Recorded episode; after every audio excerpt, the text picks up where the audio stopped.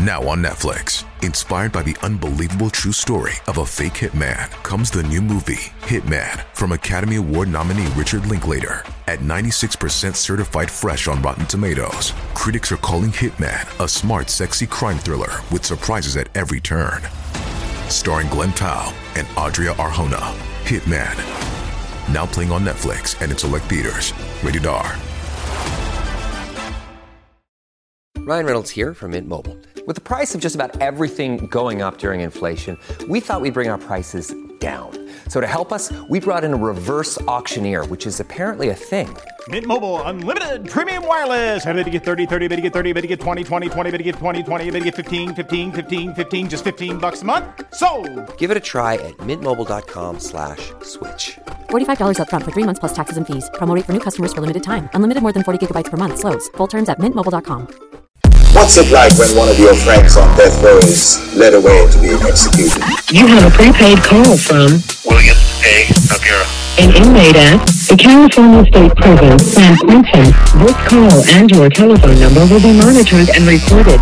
I had to be a different complete stock, which we kind of walk walkways of San Quentin death row, and without a gang, without a, a group of people around me, it was just me. soon after you went into to be on death row and you didn't really understand the prison workout system so much but then you said we're going to do 75 sets of it to me that seems extreme so i'm wondering if there's a danger of overtraining wearing yourself out so that you're that's actually funny. That's, and funny, I'll, I'll tell you why. That's a good one, man. I'll tell you why.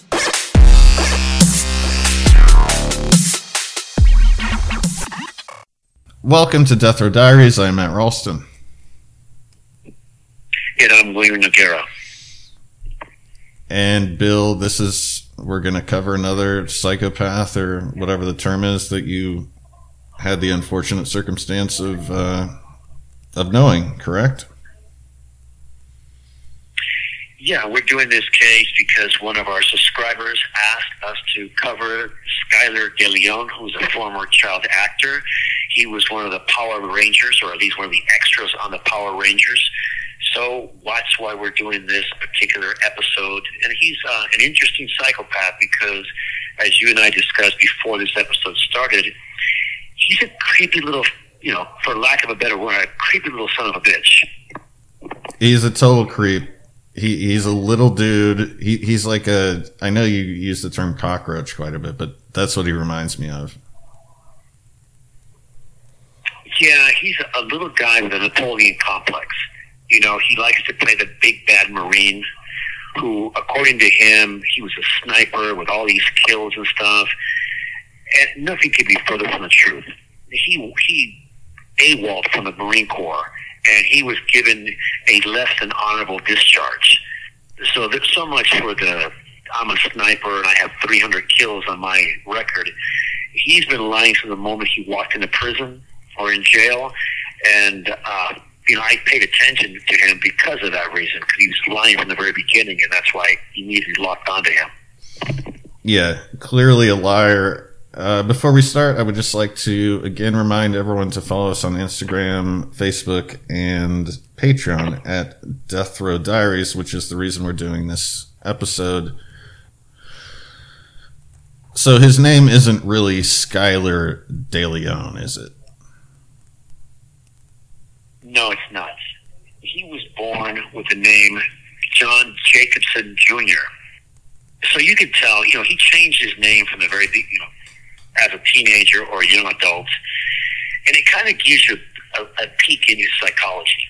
He doesn't like who he is. He's never liked who he is, and that's how his life really started. You know, his father, you know, during his trial, he, he his attorney put forward that his father was an abusive alcoholic, and that um, you know he died of AIDS. But to really look at this guy, we have to look at this guy from a youngster. He's not a serial killer, but he is a psychopath, and there is a difference between the two. Yeah. Yeah, I, I just I want to wring this guy's neck and there's only been a few cases where I, I mean obviously I would I would prefer to kill all these people, but this is one that his attitude really pisses me off. Okay, go ahead. One, two, three. Yeah, this guy really is one of those guys that he gets under your skin really quickly. He can play the docile, you know, guy who's just there because he's bright-eyed and bushy-tailed. The truth is, this guy's a killer, but he's a sneaky killer. He's not the kind of guy that will face you on a yard with a knife in his hand. He's not the guy that's going to rob you at point blank with a baseball bat. This guy is a little creep that does things when your back is turned, or he employs thugs or help to take you down. And that's exactly what happened with this case right here, which I is mean, the case if- of Thomas. If if, if I can interrupt, because I'm sensing what I sensed, and obviously I didn't know the guy personally. Luckily, I'm sensing that you actually have like like some malice towards this guy because it's exactly what I'm thinking. Like he's just a little fucker. Yeah, I mean, like I said, I knew the guy, and I saw his actions on death row. I spent nearly 40 years on California's death row at San Quentin Prison. And sometimes I pay attention to people for the obvious reasons because they're extremely dangerous. This guy I paid attention to because his lies didn't match who he, what I was seeing. And yeah, uh, honestly, he's the kind of guy that I really don't like. He's not the kind of guy that is going to face you. He's going to manipulate. He's going to get you in a position where someone else can harm you. I just, for, for me, it's just not the kind of guy I want around me. But, you know, we're covering his case uh, also because, you know, we're covering the case of the Hawks, who were a couple who ended up at the short end of this guy's, uh, I guess, short range rifle because this guy, um, both of them, Jackie and Thomas Hawk, who's a former probation officer and a bodybuilder, uh, and his wife, they put their 50 foot yachts, 50 foot, uh, 55 foot yacht, excuse me, for sale. The yacht was called Well Deserved. And these people worked very hard to have what they had. And this guy, De Leon, saw the ad in the newspaper or in some type of uh, personal ads, and he answered the, the call.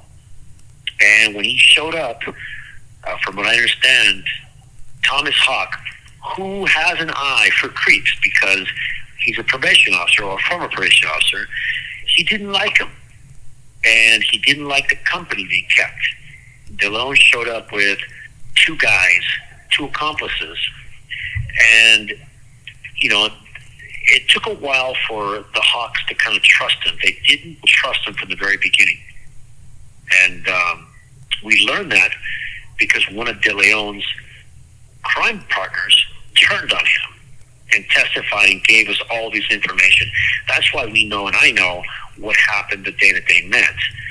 But here is what I'm talking about when it comes to De Leon, Matt. You know, instead of just being a straight up guy, he brings or he employs the help of his then pregnant wife, who's nine months pregnant, and she comes with their small child to the boat. And she kind of bridges that gap between who they think De Leon is and the father of this child that's going to be born and the father of the child she's holding in her arms. And this softened both Jackie and Thomas Hawk's heart because the truth is, Matt, they were only selling this boat who they had sailed across the Pacific. They had sailed in this boat across the Sea of Cortez. And they were selling it because one of their sons was going to have a child. And they wanted to sell the boat. It was about $485,000 to buy a home close to the son to be with their grandchild. Thank you for using Global Tel Link. Hey, man. Hey, yeah. So I mean, I don't really want to hang out with the parole officer, but it doesn't matter. That's the whole point of America, and these people were were freedom. Uh, Well, that sounded illiterate as hell, but they were exercising their freedom, and there's something really beautiful. They were beautiful people, and they were sailing around the world on a boat, and there's something really, really great about that. And um, and this guy had to take it away, basically. Yeah, you're absolutely right. You know, I don't know if I, I want to hang our probation officers, or I probably did in the past, but this guy was a good guy. Yeah. You know, he's a bodybuilder, great shape. Him and his wife loved each other very much. And this guy basically did what most perpetrators do or predators do is they look for something, they find a way to get close, and they strike. With this guy, it really actually happened on November the 15th, 2004. He convinced them to take the boat out for a run. With him were his accomplices because his wife was an accomplice, but she was not on the boat when the murder actually took place. So the people who were on the boat were actually De Leon, the two Hawks, of course, Jackie and Thomas Hawk, uh, Alonso Machain, who was one of his accomplices, and another guy named Kennedy. And look, they went out, and the boat is obviously a beautiful boat, a 55 foot yacht. And at some point, they initiate their plan. Their plan is to take the boat. But of course, in these situations, you just can't take the boat and leave the people alive because they're going to testify. They're going to contact law enforcement. So what De Leon do, and of course, he saw this guy's size. This guy, Thomas Hawk, is a well-developed individual. He's strong, he's quick, he's athletic, and there's no way De Leon could have taken this guy down. Well, and he So has he probably has a ton of experience. He probably has a ton of experience with creeps too, right? Well, I don't know Alonso personally because, as I mentioned before, one of his accomplices turned on him, and it was Alonso. Uh, this guy was actually a cop, a, prof- a correctional officer that De Leon met while he was in jail. How Oh, he convinced this guy to throw away his life to become a murderer, I have no idea. But he did do that. And the other guy was actually a former convict, a guy by the name of Kennedy. He had ties to different gangs. So when they took, so I'm I'm they wondering. decided to initiate the plan, Oh, sorry. Go ahead. Go ahead. Sorry. So, of, of course, when the plan was initiated, it wasn't De Leon who struck. It was the other two guys. They were the ones that initially struck, and they both tackled Thomas Hawk and tried to subdue him. De Leon, on the other hand, subdued Jackie, which was the woman. So I'm wondering, and and this is maybe a little bit of an esoteric thing, but I'm buying a sailboat right now. If any listeners and Bill, once you get out, if you want to go sailing, I would welcome you to. Um, but there's a saying that the two best days of your life are the, the day you buy a boat and the, uh, the day that you sell a boat, right? So I'm wondering if maybe they were willing to put aside a little bit of their scruples because they were, you know, um, motivated to sell the boat. So like usually, I'm I'm assuming these two people wouldn't deal with, you know, assholes like this. Yeah, look, and, and, and I've I've struggled over this thing when I started reading this case.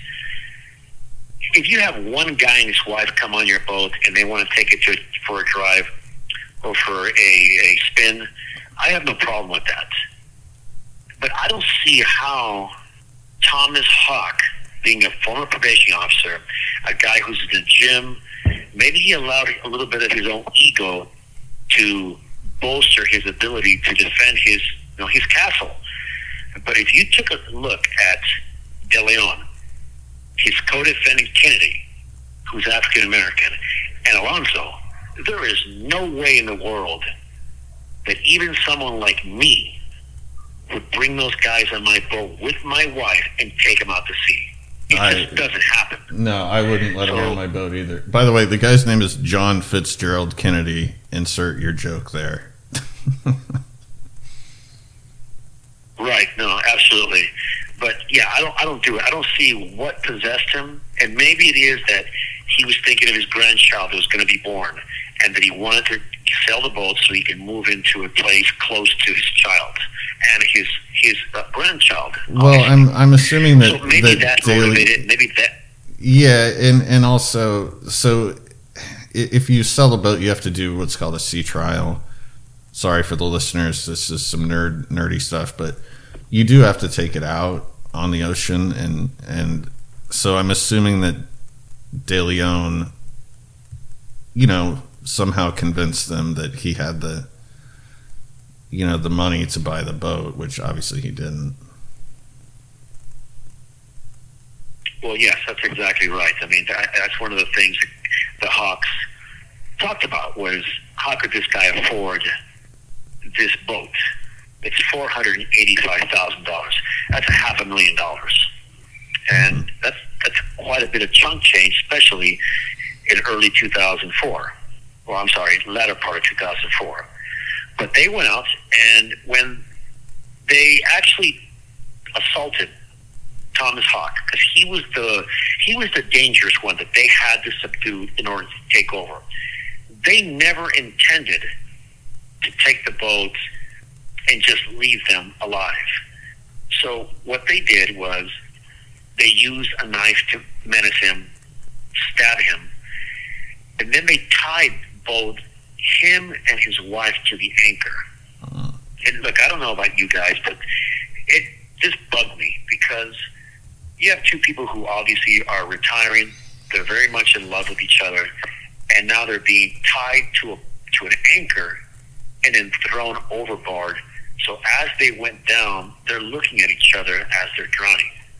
I mean, that's that struck me. Just it bothered me when I first um, heard that. It bothers me too, And and, so- and I, I feel as though it's it's cowardly because you're on a boat, which is like a obviously like a, a very fixed amount of space. You know, like I'm pretty sure he wouldn't have done that if they were on land or if the, you know if, if they were at a, a bar or something. You know, it's it's like it sucks.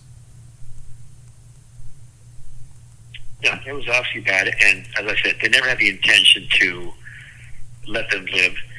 So the boat returns to harbor, minus the hawks, and that's when things start getting really kind of weird because you know that was the 15th, and a few a week and a half, two weeks later, is when things started getting really out of hand. On November the 26th, an attempt was made to access the Hawks bank accounts um, and of course, that drew the attention Well, of I law mean, enforcement. I- I'm gonna I'm gonna let you go for a while, but to get this out of the way, this was not very well thought out. This was like the dumbest fucking crime of all time, right? Yeah, this wasn't well thought out because how well they had a plan. It just wasn't a very good plan because you know a plan like this is only as strong as your weakest link, and they had a huge weak link that opened the door and the floodgates to finding out what really happened to the Hawks. hmm Can you elaborate a little bit? Yeah, I sure can. So obviously, someone tried from Mexico to access the accounts. When the family was notified, meaning the Hawks family was notified, they filed a missing persons report in Carlsbad, California. Uh, so the police began to inquire as to where the couple is. Now, these aren't the kind of couples that just disappear in some ways, but other ways they did disappear because for almost a two-year span they were out to sea. So maybe they thought this happened. But what they come across is this kid, this piece of garbage. On November 29th, they interview Skylar De Leon. And he has a story which really raises eyebrows. The story is that he actually bought the boats. And as proof, he shows a proof of purchase. It's a document that's notary, has a notary public signature on it and stamp. And it really throws police for a loop because this guy seems to be the guy who bought it. and everything is in order. You Well, have c- correct me if it, if I'm getting public. if I'm getting ahead of myself here. Maybe if they kept that document on the boat, that wouldn't. After the people aren't on the boat anymore, that would be pretty easy to forge, right? Well, he told them that the last time he saw them, he doesn't he doesn't know where they're at because he docked the boat. He paid them the four hundred eighty-five thousand dollars, and the last time he saw them, they were in their car headed away, and according to him, they were going to go to Mexico. Well, how does it work with So- detectives? So if you have this creep, I mean, and I, I'm not being judgmental, but do they think that this idiot has half a million dollars in cash on him, or what? Well, that's that's part of it, but he had also a story for that. And here it is where you think, Jesus, the guy's not very bright. The story that he gives police is that, you know what, he intended to laundry money related to an armed burglary in 2002, which she had been convicted of. Well, right there, so the that red, immediately brought the police yeah, the red flags are going up at that point. Jesus. Yeah, I mean it's it's a very bad story. But unless you can prove otherwise, there's really nothing you can do about it. They have a notary public who signed it. And they interviewed a notary public and she says, Yeah, that's exactly what happened. The Hawk signed. Well, here's where things start getting a little weird. If you look at the signature, Jackie Hawks doesn't sign it Hawks she signs it Jackie Hawk. So obviously, someone who is being forced to sign something is going to leave some type of trail, some kind of evidence if she can. I believe she was trying to notify people that she was doing so under duress. So, but still, Well, uh, that's can- not can we- entirely an open shut case. All right, so I mean, I've had notaries come for you know various things, and they seem to be pretty diligent. Like they just they get your ID, whatever. Uh, I'm I'm wondering how the situation would have went down then. Well, I mean, it's it's it's a strange case, and one that when you want something and you're greedy, things are going to make sense to you. But as I mentioned before, De Leon had a very weak link, and that was Alonso Machain. And he's what makes the whole case come together for law enforcement, and I'll cover that when I get back. Hey, Matt. Hey man, yeah. So um, before you elaborate, and so here here's what I'm thinking. They lived on the boat, which is fine. It's it's like a big ass boat. Um, but they were probably selling it themselves. They didn't have a, a broker or anything. And so they're at the mercy of any kind of like weirdo that wants to just like, you know, to buy the boat, which usually I think oftentimes that, that might be screened out a little bit like, hey, can I have a credit check? You know, et cetera. But um, anyway, I, I'm just like picturing myself as like being in their position and like a couple weirdos try and like come on the boat. And i honestly I, I would be like hell no. But as you said you know i, I, I don't know. I'm sorry i'm rambling. I, i'm just trying to wrap my head around it Yeah, well, it's a difficult case to figure out as to why Thomas Hawk would allow these guys on the boat. But from what I understand, and they are not here because obviously they, their bodies are never found. So they were drowned in the deepest part of, you know, that. well he tied him part of the he tied him to the anchor right or something like that Yeah, and they were they were drowned that way, and their bodies are never recovered. So um, we'll never know why Thomas Hawks actually allowed this to actually happen. I'm sure that when they attacked him, he was probably fighting for his life because it, his life was at stake. I think he fought probably more for his wife than anything else, So I'm sure he would have been a handful. But they subdued them. There's three guys there, and they they used the knife, as I said, and look, nothing was coming through for law enforcement. They didn't understand what was going on. They had documents. They had a purchase of sale.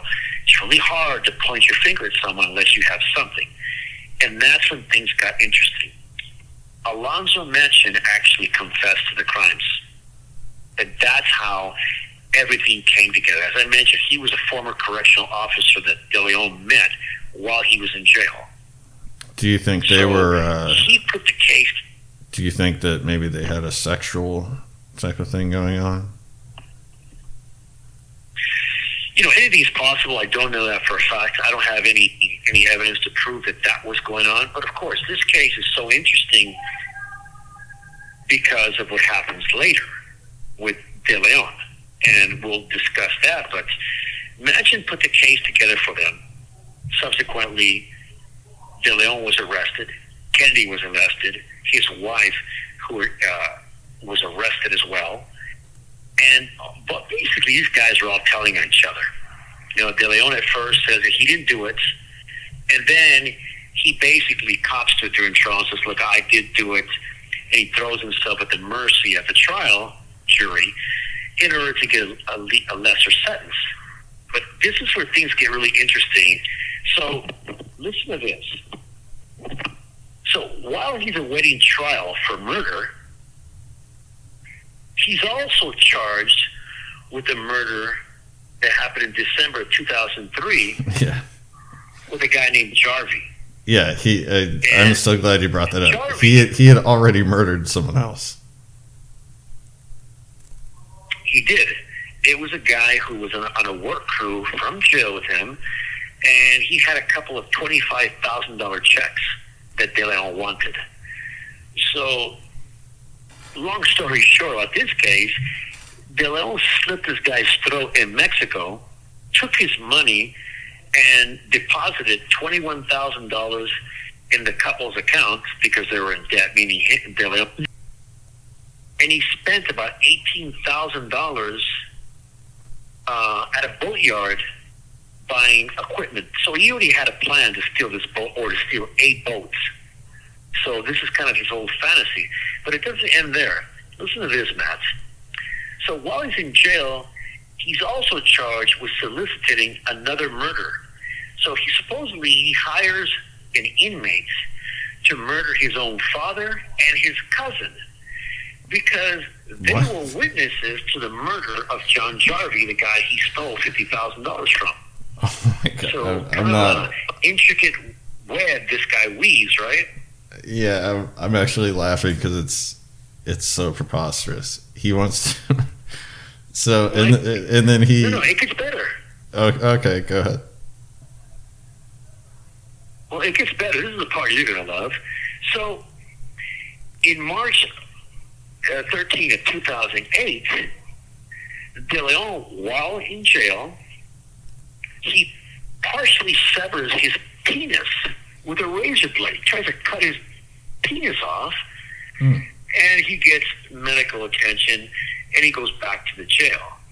But that is where the kind of the cards begin to fall. The the the, the, the apartment building made out of cards begins to fall, and um, All right, so I I, get worse for this guy. I I don't want us to get canceled here, but uh, this guy is a complete scumbag. So I think we can make fun of him, and hopefully, you know, no one gives a fuck. But uh, so do you think this isn't? I, I, I- I guess we should we should say that he becomes a trans woman, or at least that's his.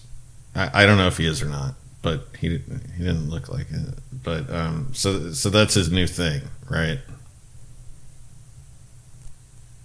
Yes, he he obviously gets sentenced to death by a judge in 2008 for the for the three murders, the murders of the Hawks and of John Jarvi, and he's sentenced to death and sent to San Quentin death row, where I have the misfortune of running across this guy. Um, and as I said, he was from the very get go bragging about being a Marine sniper with 300 kills All bullshit. come on, man. Uh, You know me well enough to know that if someone tells me a story, I'm going to confirm whether it's true or not. And I immediately found out he was a dropout. Well, brother, the if- if you and I were- AWOL. Yeah, if we were hanging out, I guarantee you if we were sitting at a bar having a beer and someone volunteered the information that they were a sniper that killed whatever hundreds of people, I'd be like, "Well, that's bullshit." Like that would that would be my default thing about that. Yeah, I don't like guys that sit there, you know, little guys Napoleon complexes that brag about being servicemen who have 300 kills with enemy. It just didn't jive to me. And then I began to dig. I began to dig him, dig from afar because he and I were not on the same yard, but I could see him very. He was a couple feet from the yard I was on. He was on a protective custody yard, where I was on one of the normal death row yards. Mm-hmm. And he immediately began this story about being Marine. When that one didn't catch, he began this transition to be Well, a as- trans woman. As someone who like your bullshit detector based on, you know, your unfortunate life experience is is probably more so than anyone else, but so you immediately knew he was full of shit, I'm assuming. Yeah, absolutely. I mean, look, I'm not a sniper. I've never been a sniper. I'm not a serviceman. I've never served in the, in the armed forces. But from age four, I've been hunting. And one of the things that I carried was different rifles 30 out 6, 30 30, shotguns, everything you can think of. I've shot. So I asked, as I said, he, we weren't on the same yard, but he was right next to my yard. And I was getting interested to try and figure these people out. He's not a serial killer, which is my expertise, but he at least got under my radar. And I asked him a few questions about sniper rifles, bolt action, semi-automatic. And one of the things that I ask people when they say they've hunted, they've done this, is really, what kind of grain did you use for your rifle, or how many grams? What kind of grain did you use? 150 grain, 160 grain. Most people that load their own shells or, or bullets know about grams and grains. That means how many grains in each in each bullet. Well, I would I wouldn't depending on the grain, I wouldn't be able to answer that, but I'm also not claiming to know about it. Yeah, it's, it, it deals with the projectile and a number of different things. So I asked specific questions about a 308, you know, the bolt action, how the lever worked. He couldn't answer it. It's like me asking you about a sailboat and asking, well, what is the sail made out of? And you don't know what it's made out of. Right. You see what I'm saying? So there's little things that people that do certain things know about that should know. If someone told me they surfed and they told me they couldn't tell me what kind of board was it an eagle tail, was it a swallowtail, was it a pintail, if they couldn't tell me, I know he's full of shit. Oh, dude, I asked So it. That's one of the things I've heard. I heard a I heard a guy telling me that he surfed, and and I said, "Where do you surf?" And he said, "The beach." I was like, "This guy's never surfed." right, see? yeah. Exactly. So there you go. So with this guy, it was that. And then he began to transition. He contacted the Uh, wait, wait, hold, hold on. we, I'm sorry. We have to set this up a little bit. He began to transition um, uh, with his gender, right? He did.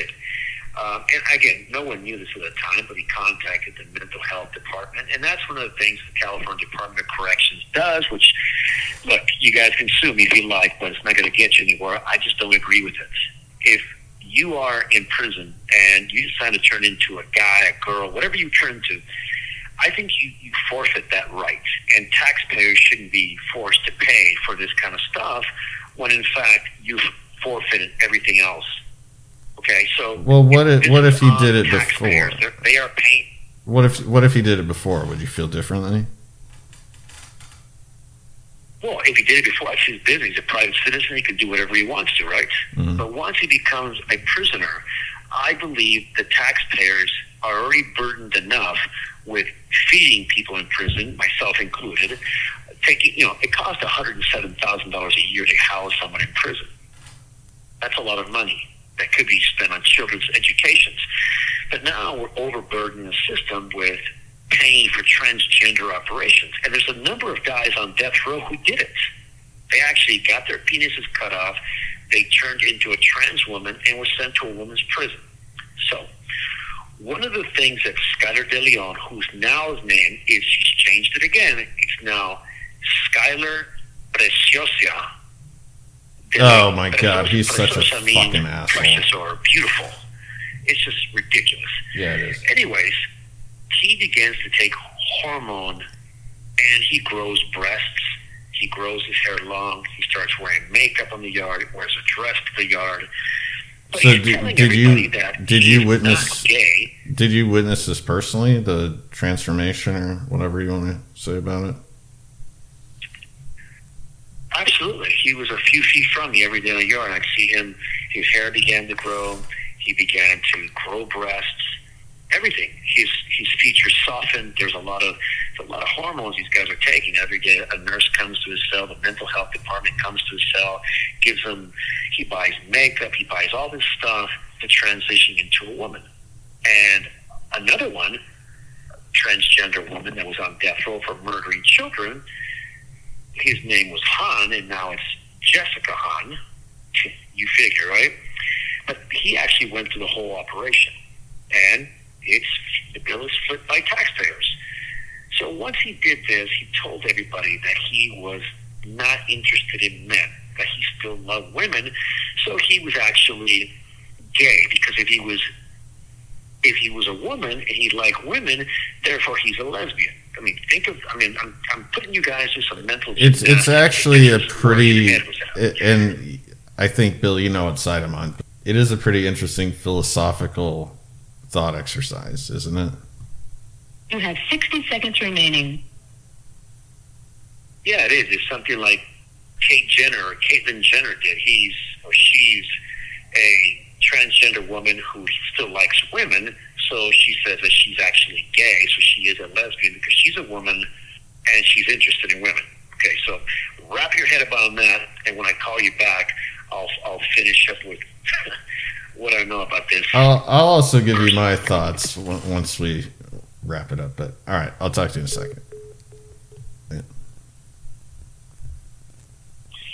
Exactly. He's transitioning. I don't know if he's going to go with the rest of the surgery or the process because I left death row on February 22nd, 2003, which was this year, and now at, at Corcoran State Prison, which is a, a facility that's a level two. I am at a medium security prison rather than a, a high security prison, which is death row. And so I don't know what the outcome was, but while he was there, I saw the transition. I saw over time the enlargement of his breast, his face softened. Well, did his- really long hair. He wore makeup.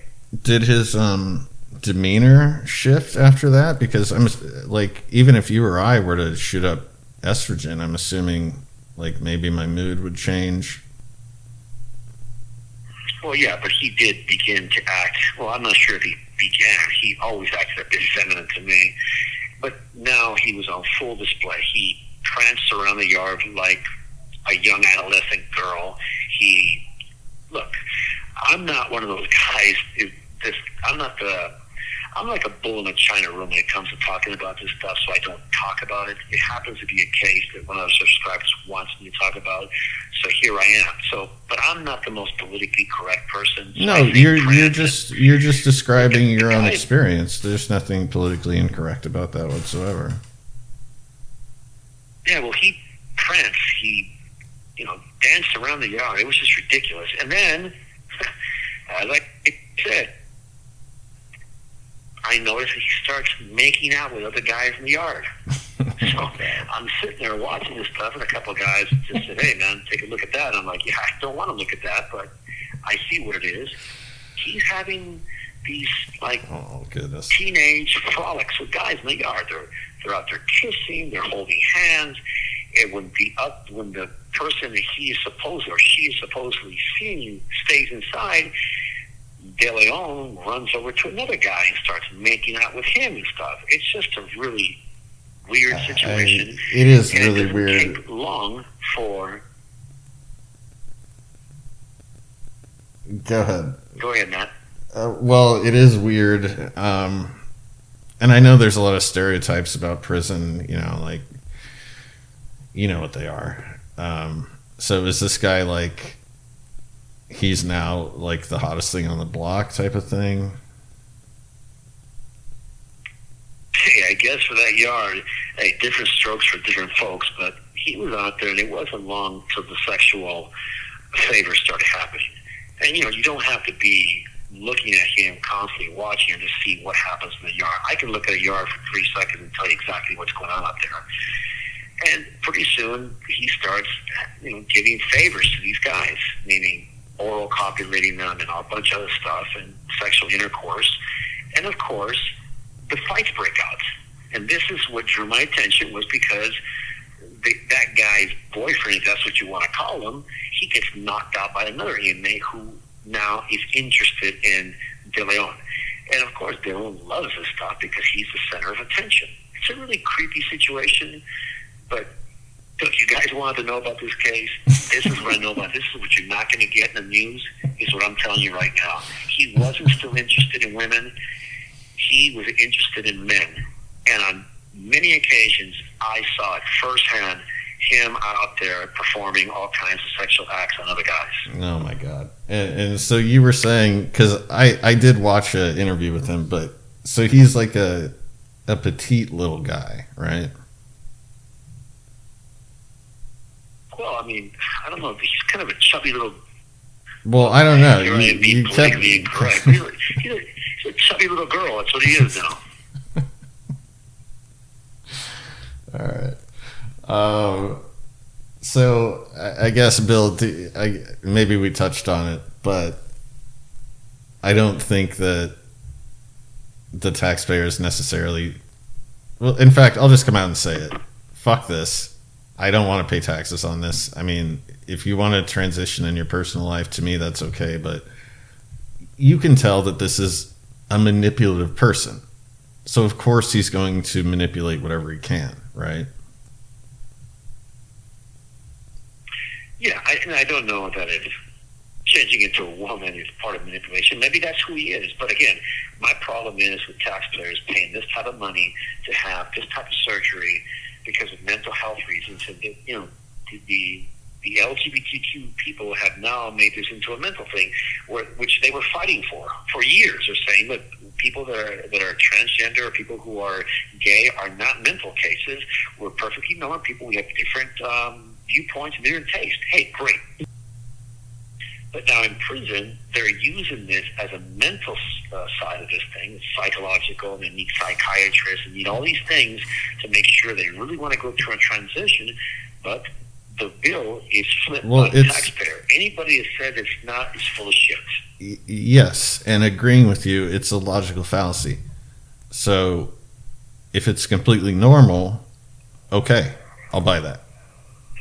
But you're not going to get treatment that way. So, if I mean, this has never happened before in the history of the world. Okay, so really nothing against the transgender community whatsoever. Please be yourself. I respect that, but when you're you can't have it both ways, right? If if you're going to claim that this is a, a psychological problem, then you you can't expect someone to treat it differently. Does that make sense? Well, I absolutely, but they can. And here's my position on it. Simple. If you're a person, man or woman, and you are not comfortable with who you are, I'm perfectly fine with that. If you want to transition to a man or a woman, if you have different, uh, if, if you're just different, you're queer, you're gay, it doesn't matter. Great. Fantastic. You should be treated like everybody else. You should be equally have every opportunity in the world. I agree with all those things. My catch is once you a woman or a man or whatever you want to become, fine. Wait till you get out. I don't want to pay for it, and I do pay taxes, so I don't want to pay for someone changing gender in prison and expects the state of California to pay for those. It just it, it's not going to happen in my watch. I just don't like it. I don't want it, and I'm sure a lot of a, a lot of the, the our listeners probably agree with that. They agree with me. that if a person wants to change, that's perfectly fine. You can be whoever you want to be, fine. But when you forfeit your rights because you've committed a crime over whatever you've done, then you have to wait. You know, it, it's like me. I would like to be an astronaut. They're not going to send me to the freaking moon tomorrow. I'm in prison. So, you know what I mean? And, it, and as far as identifying, I identify with billionaires. My bank account hasn't grown either. So, Well, it, it almost is like like an indulgent thing. Like I I've I'm never going to go to prison. Knock on wood. I'm pretty sure I'm not. But you know, could I say, hey, I'm a sailor. Buy me a fucking boat? I mean, it's it's verging on that level of ridiculousness. Exactly. And I just don't agree with it. So, hey, sue me if you want. I just don't think you're going to get anywhere with it. Um, Skylar De Leon is a homicidal maniac. He's a pathological liar, and he's a psychopath. Now, I'm sure people are going to say, well, Bill, God, you- you're in prison for murder as well. And you, yeah. That's why I'm doing these podcasts. This is my way to pay Well, debt. that- that's I not- believe I owe a debt. You're you're being humble, Bill. That's that's not even close to the same thing. Well, I appreciate that, but the truth of the matter is that someone's always going to say that, and I, and I agree. But I'm not asking to be an astronaut and be sent to the moon. I'm not asking to be a sailor for the state to buy me a boat. I'm doing my time and doing the best I can with it. This guy is just continuing to live a lie, and I'm watching him. And I watched them, and this is why I know more about these guys than anybody else does, because I lived with them.